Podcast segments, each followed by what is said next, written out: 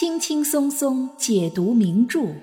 无言带你品味《红楼梦》中的一百个细节。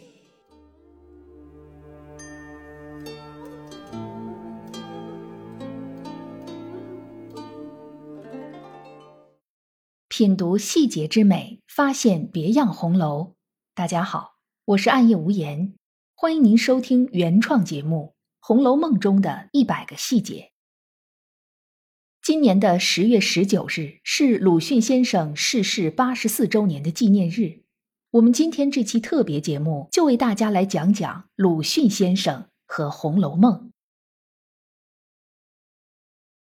鲁迅和《红楼梦》这个主题乍一听起来，好像两者之间的关系很微弱。《红楼梦》在许多人眼中是一本描写闺阁情事、豪门兴衰的人情小说。而鲁迅先生则以文学批评、思想研究见长，文笔也多辛辣犀利，与曹雪芹等人的文风似乎相差很远。如果说《红楼梦》是文坛上一株璀璨绽放的奇花，那么鲁迅先生的作品就是一柄刺向旧时代的利剑。和《红楼梦》比起来，鲁迅先生似乎应该更欣赏像《儒林外史》这样的讽刺小说。或者像《官场现形记》这样的谴责小说。事实上，鲁迅先生不仅熟读红楼，而且对《红楼梦》做过很多的考证研究，并从一个非常客观和独特的视角对《红楼梦》做出过极高的评价。一九二三年，四十二岁的鲁迅先生创作了一部文学通史。名字叫做《中国小说史略》，这是我国文学史上第一部系统的论述中国小说发展史的专著，填补了小说研究史上的空白。《中国小说史略》的第二十四章专门讲了清代的人情小说，这整整一章其实全都是在讲《红楼梦》。在鲁迅先生看来，《红楼梦》是人情小说的代表和巅峰，在这一章中，先生是这样评价《红楼梦》的：全书所写虽不外悲喜之情聚散之际，而人物故事则摆脱旧套，与在先之人情小说甚不同。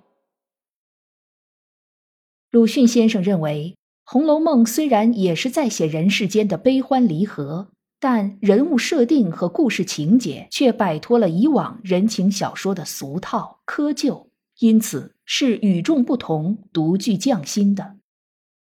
为什么鲁迅先生会给出《红楼梦》如此之高的评价呢？答案也在中国小说史略的这一章之中。鲁迅先生说：“《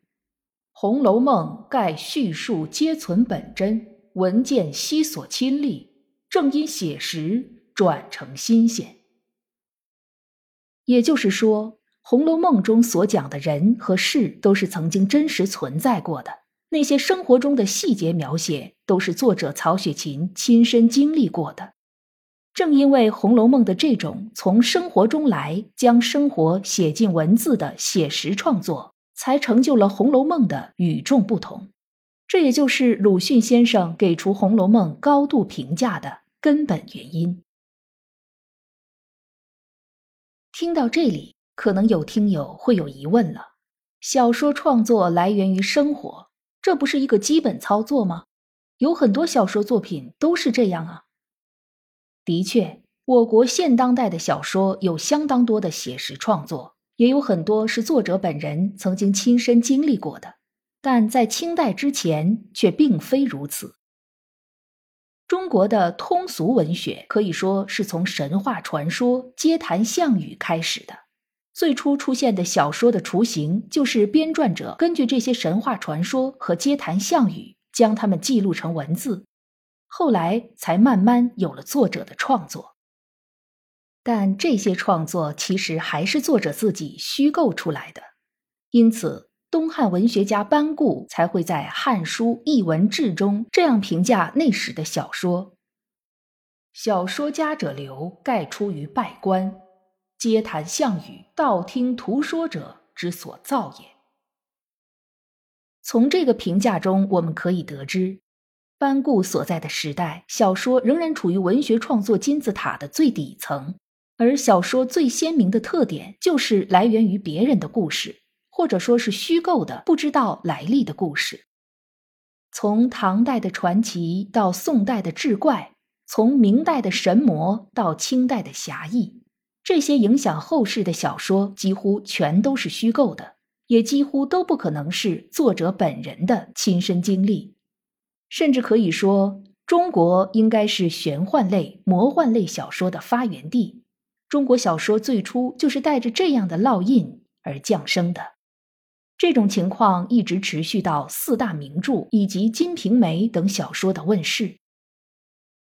不过，《三国演义》是历史题材的，《水浒传》同时带有历史、侠义以及战争题材，《西游记》则是宗教、神怪题材，这些都不可能是作者的亲身经历。而《金瓶梅》虽然是人情小说的开山之作。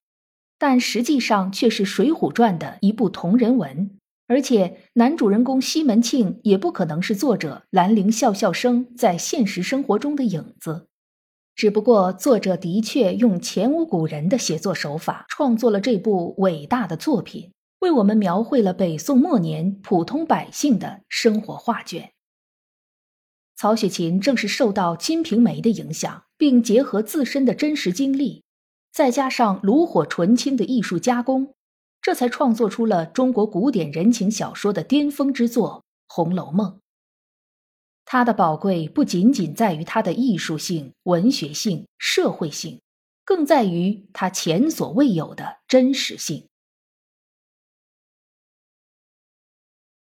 鲁迅先生对于《红楼梦》的真实性大加赞赏。在先生的杂文集《坟》里面有一篇论睁了眼看，其中先生这样写道：“《红楼梦》中的小悲剧是社会上常有的事，作者又是比较的敢于实写的，而那结果也并不坏。然而后来或续或改，非借尸还魂及明中另配，必令生旦当场团圆，才肯放手者。”乃是自欺欺人的瘾太大，所以看了小小骗局还不甘心，定须闭眼胡说一通而后快。赫克尔说过，人和人之差，有时比类人猿和猿人之差还远。我们将《红楼梦》的续作者和原作者一比较，就会承认这话大概是确实的。正因为鲁迅先生欣赏《红楼梦》的真实，所以他很反对那些大团圆结局的续作，并认为他们和曹雪芹的原作之间的区别，简直就像类人猿和原始人之间的差别。要知道，类人猿到原始人之间可是有着三四百万年的差距的。的确，在《红楼梦》出现之后，仅仅是清末民初就已经涌现出大量的续作。什么后《红楼梦》《红楼后梦》《红楼复梦》《红楼圆梦》，但绝大多数都会将结局写成有情人终成眷属，太平世界玉宇澄清。显然，这和曹雪芹的初衷是背道而驰的，也是不符合社会现实的。而真实显然也是鲁迅先生的特质。他在那样一个沉睡和麻木的年代，就能走出彷徨，发出呐喊。他笔下的阿 Q、祥林嫂，都是当时百姓最真实的状态。可怜人必有可恨之处，没有经过任何的美化。在有关于真实性这一点上，鲁迅先生和曹雪芹先生显然隔着时空达成了共识：真实的悲剧。其文学价值和社会价值要远高于虚构的大团圆。一直以来，围绕着《红楼梦》产生的最大的争议，在于小说所写的究竟是一个什么样的故事。红学界因此而产生了众多的流派。有人认为写的是曹家的兴衰，有人认为写的是清朝诗人纳兰容若的家世。有人认为写的是清朝爱新觉罗皇室的密室，也有人认为是在影射最后一个汉家王朝明朝的覆灭。甚至还有人曾经认为，《红楼梦》是一部预测吉凶的谶纬之书，里面暗藏着易学的玄机。这些观点都各自有各自的证据支持，可以说是众说纷纭，莫衷一是，让很多红学爱好者成了墙头草，不知道该支持哪一方。对此，鲁迅先生的观点独特而且客观。他在中国小说史略中写道：“盖叙述皆存本真，文件悉所亲历，正因写实转成新鲜。而世人忽略此言，每欲别求深意，揣测之说久而遂多。”先生认为，正因为《红楼梦》真实。所以很珍贵，但很多人却忽略这份真实的珍贵，而要去探求其他的意义，对这部文学作品多加揣测，从而给它附加了一些不必要的含义。的确，《红楼梦》这部伟大的文学作品之所以伟大，并不在于它究竟在讲述哪一个家庭、哪一个人物的具体的兴衰荣辱。而在于他用极其细腻的笔触、极其细微而精准的细节描写，为我们呈现了一幅真实而宏大的人生画卷。不管我们从什么角度切入去阅读，都能有所感悟，有所收获。和其他许多作家学者比起来，鲁迅先生有关《红楼梦》的著述并不算多。除了《中国小说史略》的第二十四章是专门论述之外，其余大多数是以《红楼梦》或者《红楼梦》中的人物作为论据拿出来举例子的，散见于先生的各种文章之中。鲁迅先生是位作家，同时也是伟大的文学评论家和思想家。他身上所肩负的使命感，让他在评论中国小说历史的时候，必然会结合当时的社会大背景以及政治经济条件，并用这些小说以及小说中的人物来以古喻今，借古讽今。比如《红楼梦》中的一个小人物焦大，鲁迅先生就说：“焦大痛骂贾府，其实并不是因为恨贾府，反而是为了贾府好。”倘若交大能做文章的话，那他无异于贾府的屈原，说不定也会写出像《离骚》这样的千古名篇来。其实，鲁迅先生自己又何尝不是那个时代的屈原呢？他用辛辣犀利的笔触讽刺了封建礼教，讽刺了当时国人的麻木和丑陋，这又何尝不是因为爱之深，所以才责之切呢？这种透彻的剖析和深刻的自省，无论何时都会成为人生的当头棒喝。